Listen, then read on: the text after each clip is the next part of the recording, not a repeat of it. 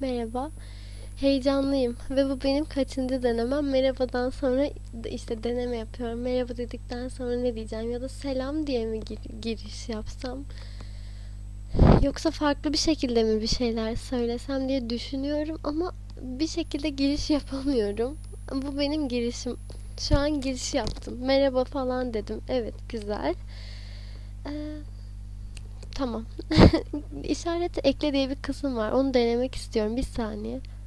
Ha, ekledim. Ne olduğunu bilmiyorum. Umarım e, kötü bir şey yapmadım. Lütfen kaydım donmasın. Çünkü kaçıncı kez deniyorum. Merhaba tekrardan. Bu benim kırk bininci kez girişim ve merhaba. Evet, podcast'ime hoş geldiniz. Bugün sizinle küçük bir anımı, küçük bir tavsiyemi ve küçük bir acımı paylaşmak istiyorum. Anım şu. Şöyle. Kızılay Kulübü'nün düzenlediği vapur gezisine katıldık arkadaşlarımla birlikte. Bir saniye, maskemi çıkarmalıyım.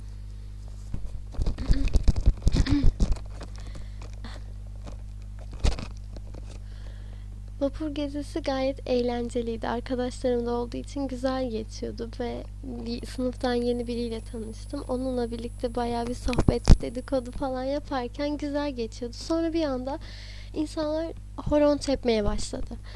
Ee, ve ben horon tepmeyi bilmiyorum ve çok kişilik, çok gruplar var, işte yüzlerce insan. O an öğrenmek istemedim ve ben de ne yapabilirim diye düşündüm. Bu da bir tavsiyeye girecek. Eğer etrafta herkes horon tepiyorsa ve siz to- horon tepmeyi bilmiyorsanız ve o an öğrenmek is- o an öğrenmek istemiyorsanız e, geminin dümen kısmına geçebilirsiniz. Oraların kapısını çalın ve girebilir miyim deyin.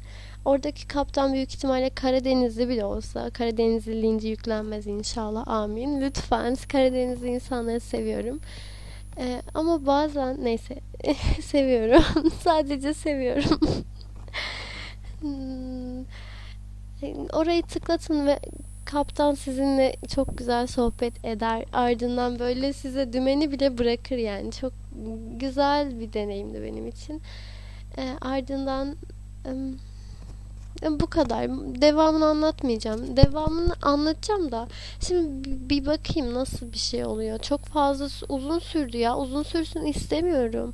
Ama cümleleri de toparlayamadım. Biraz bu bir deneme olsun, tamam mı? Kendimi silmemek için bir bakayım nasıl konuşmuşum ve ne oluyor, ne anlatıyorum.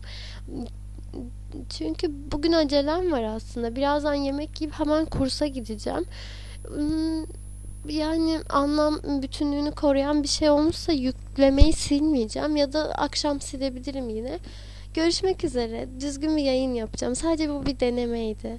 Ee, yine de kötülemeyeyim belki. Hani şey var ya, ben hep aklıma bu geliyor.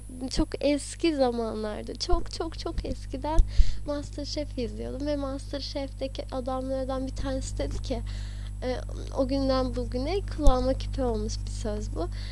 Asla yaptığınız işi, işi kötüleyerek başlamayın. Çok berbat da olsa yine de onu kötüleyerek başlamayın dedi. Ama sonlarında kötü dedim ben zaten. Değil mi?